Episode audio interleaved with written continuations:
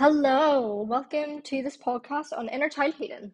I did touch on this a little bit in my last podcast, but in this one, we're going to talk about it fully in depth because the past couple of weeks I just threw myself into it, had active conversations with life coaches, with youth workers, so childcare practitioners, and psychologists, just to expand my own knowledge on it. And in a way, it actually validated what I already knew. But we always, but we don't need validation. But it's nice to have it sometimes. So just the starting point of inner child healing. Inner child healing is basically unmet needs and wants that from child from childhood that is brought into our each stage age and stage of life. So whatever happened when you were five can affect you when you're 15 to 25, 30, 50, whatever it may be. There's always unmet needs and wants in certain forms and elements that when we become aware of it, we can always revisit it to kind of heal that part of themselves. I can't think of a better word than heal because I know that when you think of the word he- word heal in regards to psychology and counseling methodologies, you'll think that's just hippy dippy shit, which is valid, but it's not hippy dippy shit. It's literally how we process things, how we pick up on things from learned behavior as when we are children in nursery. We pick we learn from adults' behaviors. We learn manners based on how a teacher speaks to us. We pick up on so much and we don't actually realize what we trained ourselves into learning and some of the things that we learnt wasn't okay for it to be taught to us as children. And it's about acknowledging that from how people react to us and how it made us feel has then created a learning experience from us to never want to feel that feeling again. So you implement different patterns in the way of protecting yourself, in the way of survival instincts. I was having a conversation with my friend where she is now a classroom assistant, I believe, or a teacher, and she can recognize this young girl doing exactly what she would have done in school. This young girl is an observer. She would be described by teachers as quiet, as shy, as all different categories of shyness and quietness, but yet very polite. Whereas my friend turned around and went, No, yes, she is all those things, but she is confident, she can communicate, she is just being an observer in school because my friend had actually seen her outside of school and seen her just be a completely different sense of self, which shows again from a young age up to now, we are different people with different friends, with family members. We're different. We're a different aspect of self uh, with every individual. We're not the same as in family, we're not the same in class, we're not the same with friends, we're not the same in romantic relationships, and we're not the same in work settings and so forth. So she actually brought up about how when she was a young girl, she learnt by observing the class. She was the quiet one, but she was an observer. She was able to see a child she would see one of her peers get made fun of and she felt uh, that her classmates embarrassment and humiliation. So then that taught her to be like okay so i'm never going to do that because i never want to feel that way. And that then promoted certain pattern of behavior for her to survive school of witnessing what people were going through and what they felt whether it was like bullying or like secondhand. You know like when kids just say smart ass stuff uh, but she put that as being an observer and protecting herself in school in an environment and that shows how unsafe she felt at school amongst her peers. And i would say school is literally where a lot of people hold a lot of trauma from school because so much happens in school that it really impacts your early 20s because no one really from speaking to my own peer group we're only really unraveling everything that went on at school in our early 20s when all that happened, all that our life experiences of school happened when we were at least 15, 14, 15, our prime years of adolescence. And we were able to dismantle that in our early 20s of 23 and 24. That's just one side of it so that was one part of, of learned behavior from being in situations of identifying how things would make us feel second-handedly or primary-handedly and our survival instincts in that. But unmet needs can be a parent not being able to show you love a parent not being able to communicate with you the way they would communicate to your siblings. There's so much to unravel there and wants can be not being able to go on school trips because of your financial situations, not being able to go on holiday, not being able to get. Me and my friend were talking about this, and we were talking about how you could tell the difference between our quotes rich kids to the poor kids because the poor kids were the ones bringing Barbie dolls, whereas the rich kids got to bring in the latest DSs, the latest games, the latest technology concepts. Whereas the poor kids, which I would have been in, would have been bringing Barbie dolls or electric tronic, which we call it, cars that we would have, like just physical games that we would have, like board games, teddy bears, like all that stuff. So that showed a lot of oh, we want the latest things because they have that, but our parents couldn't afford that, understandably so.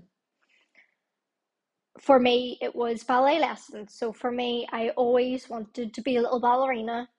Maybe it's from that little mouse on TV, Angelina Ballerina, who knows?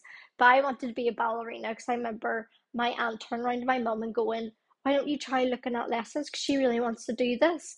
But now, and I remember being so disappointed that like that never happened. But looking back, I can tell it was because my family didn't have the resources to go out and find ballet classes and they didn't have a big social group. They were kind of inclusive and they kept themselves to themselves, so you wouldn't have known of local communities, of local or- organizations, or anything like that. But also, there might been an element of just not being able to afford it, and that's okay. And I also want to include that they are deaf as well, which limits their ability to communicate confidently. There might have been a little bit of a confidence issue of communicating with other parents as well, because when you think about it, I'm now 24. This conversation would have happened when I was like seven. So that is like more than 10, 15 years ago. Probably been sitting on the maths are, but I don't do math. I'm not good at thinking on the spot, so we're just not going to go there. but that's an example of an unmet want that I really wanted to do. But it was something that was fulfilled later this year because me, my sister, and my friend actually went to see The Little Mermaid in the ballet show. I was kind of worried that I would be bored as an adult, but then I was like, you know what? When I was a kid, I've always wanted to do this. Little Mermaid is my favorite Disney show. Let's go and do it. So we did, and the first hour, I was just ecstatic. I felt like in my chest, I felt like there was just a burst of emotion. And I was like, why am I so emotional? I'm so happy. I could literally cry. Like, I am buzzing. Then I realized it was because this was something I've always wanted deep, deep, deep down from when I was a kid, being brought in from when I was seven as a child, bring it, it all up to the age of 24 of it being unmet all these years. So the fact they even got to go and experience it, because when you're watching Christmas movies when you're younger, you always see like the mum bringing her daughter to the ballet show and they're sitting, they're watching this beautiful act of just dance and how dance is interpretation and I fell and I love that stuff. I fall in love with it. I love interpretation and how beautiful art can be. So the fact that I got this wave of emotion and I just let myself feel it. I was loving it. I was enjoying it. and then the second half, I was confused by the whole storyline because um, when I released those emotions, I was like, I actually have no idea what's going on in this ballet because I thought it was going to be the same as the Disney movie. It absolutely wasn't. It was based on the original Little Mermaid story, which is a little bit more brutal and not PG at all, but I still had fun. Just next time, I would definitely go to the 30 minute talk explaining the ballet and then go to see the ballet after. So that's just one example of my own life story of an unmet, unmet want. So, going back to how our needs and wants can be unmet in childhood, that that's just a portion of small little things that we've learnt as children that can incite inner child healing in our adulthood. But it's not just about the small things, it can also be about the big things. So it can be about being abused, it can be about being physically, sexually, emotionally abused, having neglect, domestic violence, sex trafficking. Um, on top of my head, there's so much really, really heavy, serious topics that can affect us in our whole lifehood, whether we are see it from birth, from the age 5, from the age of 10, 20, 30, 40, it doesn't matter. Like these things affect us at any time in our life. And it's really about recognizing the emotions attached because a lot of times when something happens, whether it's being abused or feeling like you're not heard or not having confidence because of something that happened, we, we then can really struggle identifying the emotion because we understand that we have some sort of feeling, but we don't know why we feel a certain way. We don't know why like it's so hard when you're talking about a situation, you're like, but I don't understand why I'm not confident, but I don't understand why I feel that way towards someone. I don't understand why I'm so afraid.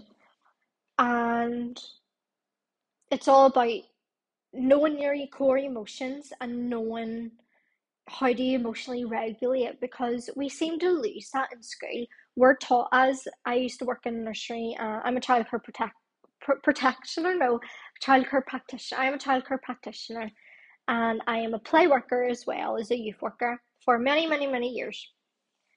And we are taught in nursery and in P1 to identify emotions of colour and how to channel these emotions into activities to just get our feelings out. But for some reason, as we go throughout school, throughout primary school to secondary school to tech to college and university. That side of how to emotionally regulate is no longer taught. It's no longer emphasized. So whenever we go into situations and we feel like absolute shit, we feel so confused, so overwhelmed, we have no confidence, we don't have this, we don't have that. We forget how to emotionally regulate because how what from how we were taught to emotionally regulate at the age of five isn't necessarily the right method of emotional regulating yourself now.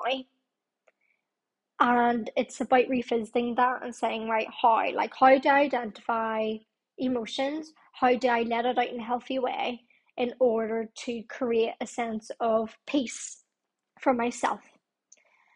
and it's about being a lot more accepting of yourself and your emotions and how you choose to self regulate, whether it's an unhealthy way.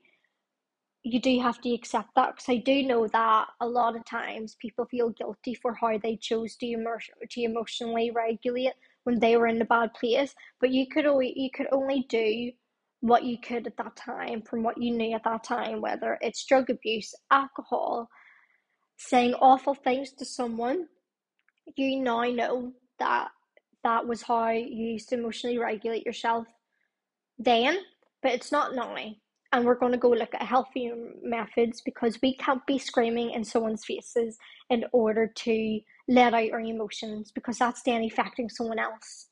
And that's not proactive, that's a complete opposite.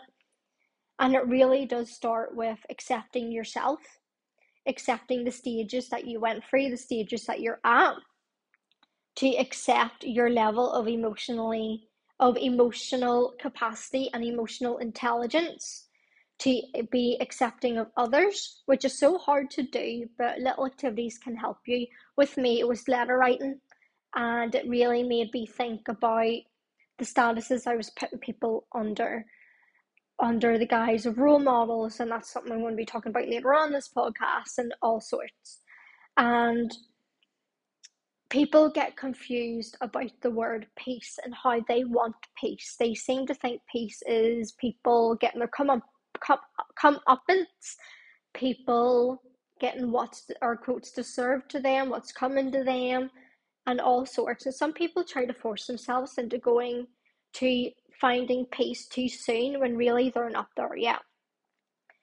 Peace is really being able to give constructive criticism, to still be kind when speaking to someone about how they made you feel, to still be kind when you're like, you know what, I understand that you feel this way, but I won't feel that way. You're a great person. I have seen these sides to you, and I have also seen those sides to you. I've been trying to not use the word but because I feel like that contradicts. If you're going to say something really good, but then you're going, but I seen this, then you're saying something bad, it's almost like you're contradicting what you just said. So that's something I'm working on, and that's something I wanted to share because I think too so many people forget about that. But yes, peace is how you communicate with others. Peace is not needing the answers. Peace is literally understanding your thought processes and where they stem from, and being okay with that. It is. Like peace for me as a young adult is something can happen in the past and not affect me in the past, but it affects me now. And I'll be putting the work in to understand my past self, to understand why my past self felt the way they did towards people around that time, and then acknowledge how I feel about the whole situation around myself, the people involved, and the situation at hand, and come to an understanding to myself of where I can feel at peace by how relaxed I feel about the whole situation. You are allowed to feel at peace with the situation, but not be at peace if you see that same person out in the street, because that is a completely different thing. That is a completely different scenario. I can be okay with a girl actually let me rephrase that. I can be okay with understanding how a girl had treated me in school but i will still be hostile if i see them in the street now. And that is okay because that is completely different. It is not it is connected but it's not the same. You can it's just about being understanding about the past but you still don't feel right seeing that person around you, whether it's in your close circle or walking past you in the street. Because I had wrote here about how, hmm, yes, so I was talking to someone about how when you actually do inner childhood, well, inner childhood work, inner child work, you don't realize the amount of things that we had told ourselves, that we had taught ourselves, and how other people have taught us from, for me, the age of from when I am born to 24. And it really made me think about imagine someone that's held so much in their life that's in their 50s. Imagine how much they have not unraveled about their life, about their own thought process, and how they could have some ill patterns that they've continued to hold on to from the age of birth to 50. And that's going to be so hard for them to unravel and understand because emotions are so strong and emotions are so overwhelming that it can make us not want to look within. It can make us not want to talk about anything about people or anything like that. And it can actually put off people from wanting to heal as well, from wanting to go to counselling. And for me, I am completely understanding that yes, I am unraveling thought processes to where I am now, and that something could happen to me now at the age I am in for the very first time as 20 or 4 years. So something can happen to me as 24 year old, and I may not be realizing something or ready to heal from it until I'm 50. But as long as I'm putting in the work now, from birth to 24, I feel confident that when I am older, I will be at a stage where I'm ready to face whatever happens to me in my early 20s. And despite being confident in that and being accepting of that, well, for me, it is. There is a man I came across called Dr. Gaber Matt or Mate. If I'm butchering that name, I apologize. But he was recently talking about, well, I believe this is lifelong work, but recently I seen on TikTok, he was on a podcast. He's quite an old fella and he was talking about teenage how your childhood teenage trauma can impact you as an adult and it talks about how trauma is linear and healing is linear and how we are constantly going through a healing process when we are ready like no matter how old you are and how old you're going to be you are always going to have something to learn from, to heal from, to process from, because so much happens to us in our lifetime. And it's all about what level are we at in our emotional intelligence and emotional capacity and our emotional authority, actually, to be present in who we are on the inside. Because I know right now I am, my inner child healing is all about from recent years, from when I'm 20 to now, so four years, I am unraveling, unpacking. Whereas for some people, they might be 24 and unraveling whatever happened to them when they were five.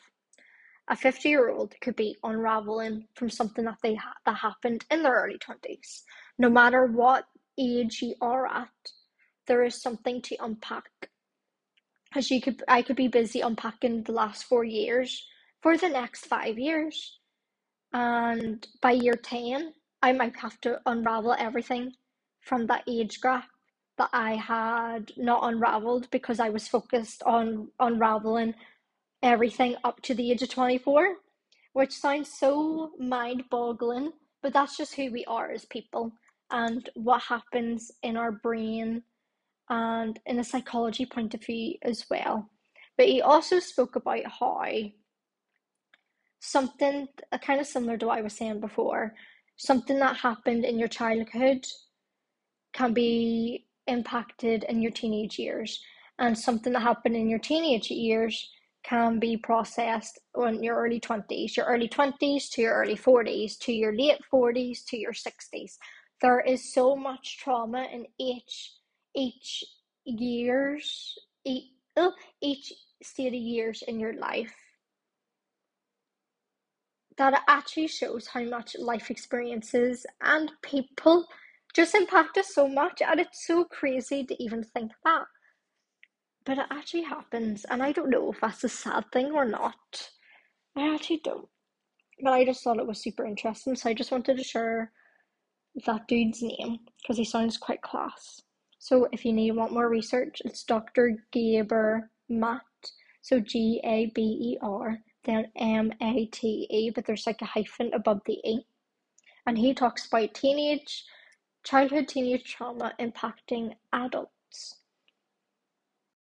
The next side of inner child healing is talking about stages of development. We are born at our parents' level of development. If you are in this family of 10, of 5, of 3, you all represent a stage of your parents' development. Your siblings will not have a, have the same perspective as you. They will not have the same experience as you, and that's all to do with their own stage of development. Whilst being born in a parent's stage of development, um, being born at your stage development too, if you are one of the eldest as well. And when you actually impact that as an eldest child, because I am the firstborn, I thought about myself and my mum and dad, because I was the firstborn.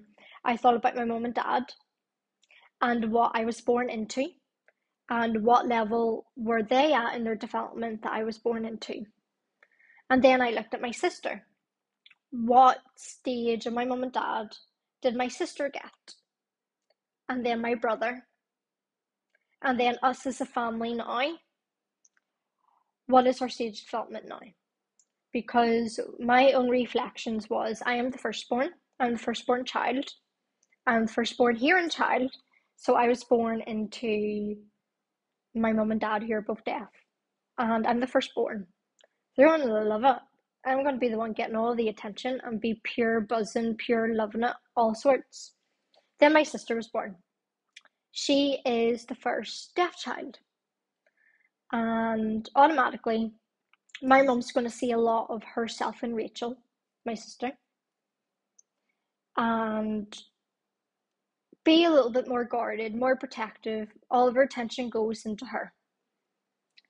Then Ryan was born, my brother the youngest male, but also the youngest child. And we all know the youngest child are the babies, they are the favorite. So my mum adore she not to say she doesn't adore the rest of her children because she does, but her stage development after having me and Rachel was very much Ryan stage, the center stage. And my dad, who is a deaf man, is going to see a lot of himself in his son and all their attentions are in on them.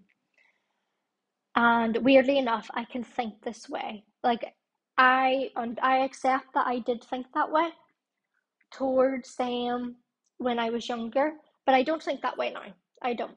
I accept that that was just me as a child, just automatically being jealous, uh, not understanding how I fit into this family as the only hearing child and not having anyone in my immediate family to identify with other than my friends, other than my partner's family, other than my cousins and my uncles and my aunt, aunts, aunts, aunts, and that is okay. And then I also had to look at where my family is at now and the family I was born into with my mum and dad and when Rachel came along and when Ryan came along, we are not the same family we were back then. We are, from my perspective, I feel a lot more content with them. I feel a lot more love, and that's because I let go of all the weird resentments and negative thoughts that I always had. No, it would be resentment because obviously, when you're born into a family of just de- a, de- a deaf family, a deaf community, there was a bit of bitterness. There was a bit of resentment of thinking, myself just thinking, you know what? That's a dream family. They can see themselves in their children. They're all deaf. They're probably glad not having a hearing child or wanting to depend on hearing child. But that was obviously something I had to go free and let go, which is actually quite sad. So I feel I feel a lot of sympathy towards myself, my younger self, but it isn't the story now. We all support each other, we all love each other, we would all literally die for each other. Like, I see my family every day. We support each other every single day. And it's a literally it's a literal beautiful family dynamic and I couldn't be more grateful for being born into a family that I have now. But it's but it took a lot of work for me to get here of peace and acceptance towards me, my own emotions, and feeling guilty that I felt that way towards my family. and feeling guilty that I felt the way towards my sister, towards my brother, towards my mum, towards my dad. When literally all, when you think about it, in a family dynamic, all anyone wants is to be understood and loved. And we all have different love languages. We all have different methods of showing love and receiving love. And it's about communicating that so we can all meet each other's needs and wants. And it is hard as a child to be able to explain your needs and wants when you don't actually understand it in the first place. To also add on that note, yes, being born at parent stage of development, some the perspective siblings has ha, will have is going to be different because siblings are at their own stage of development and being aware of what stage of development we are at and being aware of our capacity to fill the gaps of everyone's stage of development when we're all still learning on. Because yes, I've came to this understanding of the utmost positivity, love. I can't think of any more positive things, but hopefully you get the vibe. Hopefully, I'm really hoping. But you never know your sister or brother might not be at the same level as you, you as you because they have their own stage development they have their own experiences they have their own whatever like my sister could be dealing with distrust or feeling doubted as a deaf woman and how that can affect her because everyone has different needs and different experiences and different like specifically different life experiences. We do not ever have the same experiences maybe similar as in how something made us feel but we will never ever walk in anyone's pair of shoes to be able to know their experiences which is why it's important to recognize the stage of development it really is important because when you think about it I don't need to say anything more on that matter actually, because I feel like I explained myself enough. And if I keep explaining, I'm just going to get confused. so I'm going to leave it there for siblings and parents and your own stage of development and your family unit stage of development.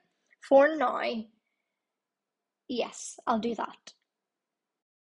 So, this is something I really wanted to talk about. It's still to do with stage of developments, but it is, I see I'm looking at the sky in my work, and the sky is orange and pink and purple, and it is so cute and beautiful. And there's birds flying. Amazing.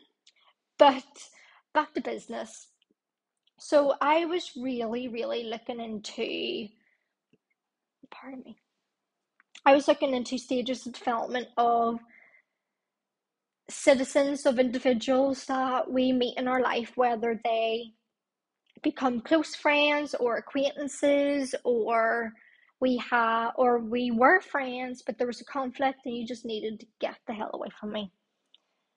And i thought it was interesting that we have close friends and we when we make friends we are still separate people we are individuals but we are at different stages of development within themselves and in life but yet we choose to grow with each other. That's a friendship. We choose we choose to grow through each other's stages of development, with each other's stages of development, and support each other.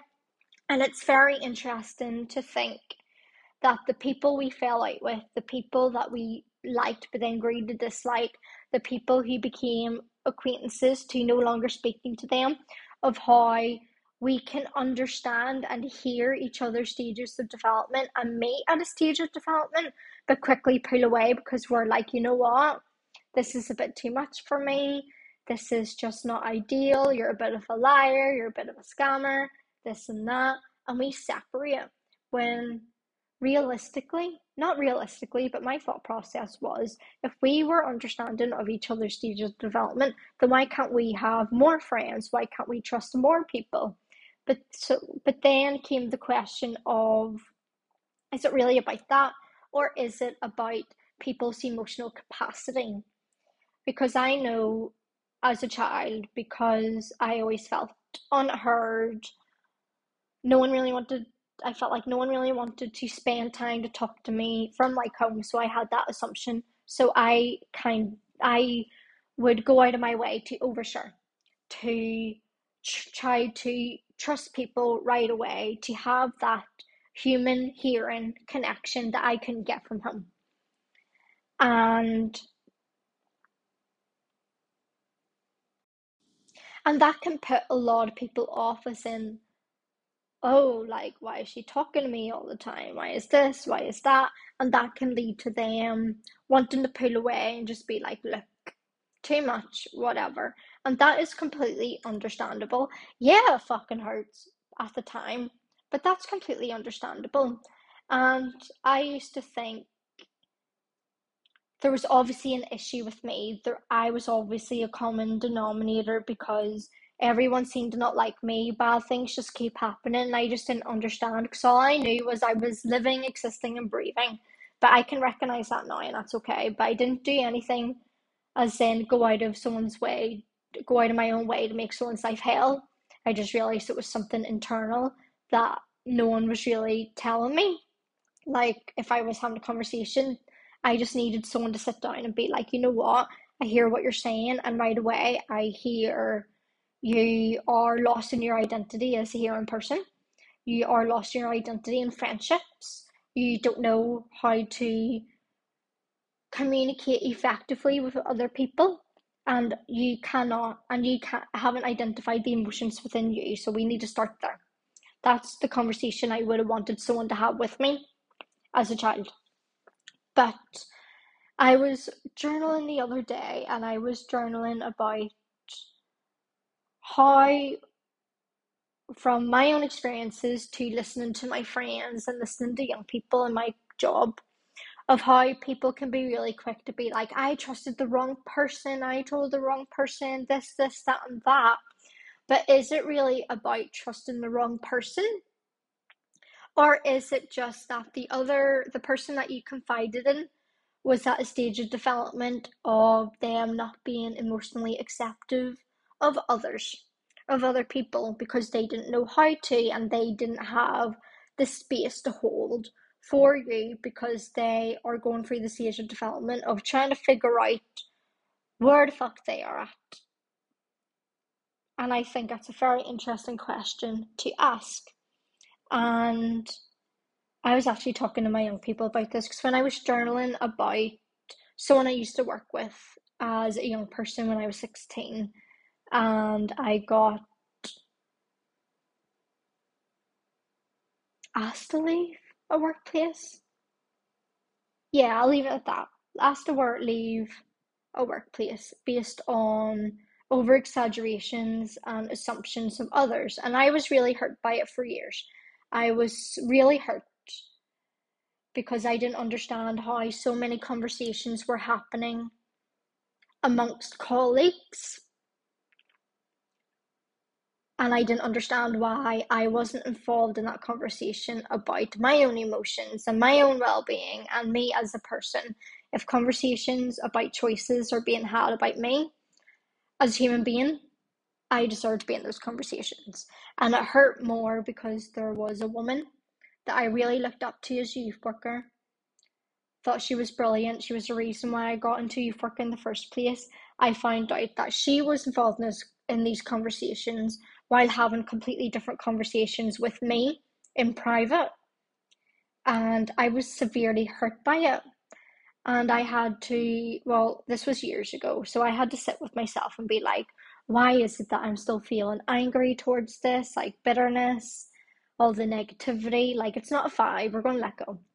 So I had to sit with myself and write a letter to this woman, a realistic letter of what I would say to her now. And it actually made me think about role models because I did look up to her as a role model, but then I had to say to myself, I feed her as a role model, but she doesn't have to take that title on. That's a huge status, and that's okay.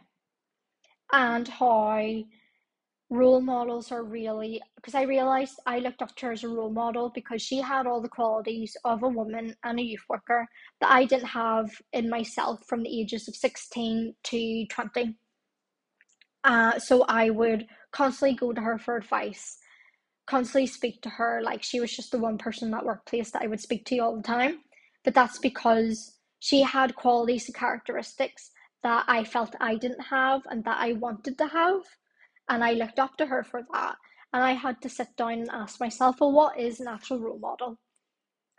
Uh, and it really, from my letter that I wrote, it actually made me think that she was my role model then because she had all the characteristics that I didn't have. Therefore, she filled the gap in my inner child of things I didn't have. And when she went away, well, not went away, like, but whenever that got taken away or whatever, it felt like a betrayal. It felt like my inner child was like, hold on here. You filled that space and now you're going to fuck off. Like, what? I was like my five year old self just screaming and being angry. And I had to recognize that and be like, it's all chill, it's all good. Like, it's not a big deal. This was all just a perception. And that's okay. Because we all have choices and we all have perspectives and visions, and that is completely okay and I actually had this conversation with my own young people because I uh, I'm a manager of youth centre, and I sat down and I spoke with the girls, and they actually said they were, without me bringing it up, they had said they were learning it in school and at home. So we spoke about role models, and I had asked, well, is a role model someone you're wanting to be or aspiring to be?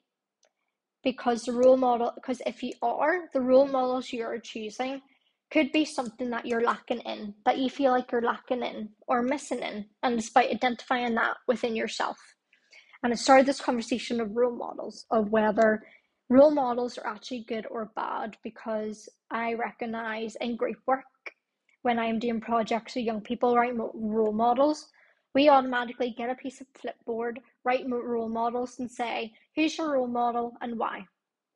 Almost, and depending on the questions that we are asked, maybe it's just a case of rephrasing questions, I don't know. But if you're going to ask a young person, who do they admire? Who do they look up to? Who do they aspire to be? You're automatically asking them who do you want to be? That's not you. So you're already putting in seeds without even realizing it in their heads that they should be looking up to other people and being influenced by other people and admiring other people instead of themselves. Because you can have you can have role models that have the exact same qualities as you. Because right now as 24 year old i am finding I don't really call them role models. I just say people I admire. I but for the sake of this podcast, I will say role models. I am finding role models that I have now are actually at the stage of development that I am at, and I am recognizing that. And I'm not looking at that in a toxic view. I'm not looking at that as saying I want to be them or they have something that I don't. Because I am very self aware and accepting that I recognize that within myself. But to a young person, if you're constantly talking about role models, depending on the questions you're asking, are you almost asking them to be someone else? And will that then lead them with ident- identity issues in the future? Especially if, because the ones, the kids that we say is Kim Kardashian, Khloe Kardashian, Kourtney Kardashian, because they have the money, they have the looks, they can afford anything but that's then looking into the young person of what they don't have. They're not from a stable home. They're not they're they're not from a financially steady income. They're not independent. They live with abusive families. They are just not capable of looking after themselves or they're a carer at home. And it's actually a lot to for a young person to unpack in the topic of role models. So there we have literally identity issues, but then on the plus side of it, it's good that we do have role models because from nursery, kids learn from kids learn from others from nursery. In my experience being childcare practitioner, like I said in the start of this podcast, kids learn by example.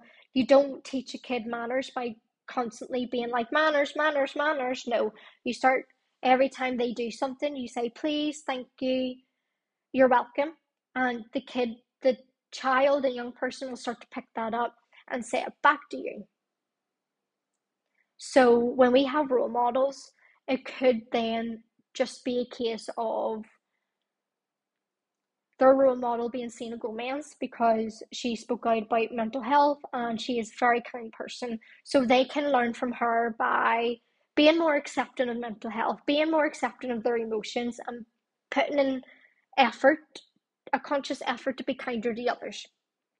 So there's three different there's three different takes there. Are we automatically telling ourselves and young people to be someone else, to start thinking that they should be someone else? And are, are our role models identifying gaps within us, things and characteristics that we don't have? Or is it in a positive light of learned behavior by learning from our role models and just being a better person by seeing how other people behave and act in a certain way. That's the thought process I'm leaving you here. I hope you enjoyed this podcast. Might be a bit of mumbo jumbo of me trying to articulate my findings, but I hope this finds you well. And if you ever want to wee chat or to tell me what you thought of my podcast, send me a message on Instagram or email me. My Instagram is astrology with Emma, and my email is moontalkprince at gmail.com. Thank you very much. I'll connect with you soon, and good night.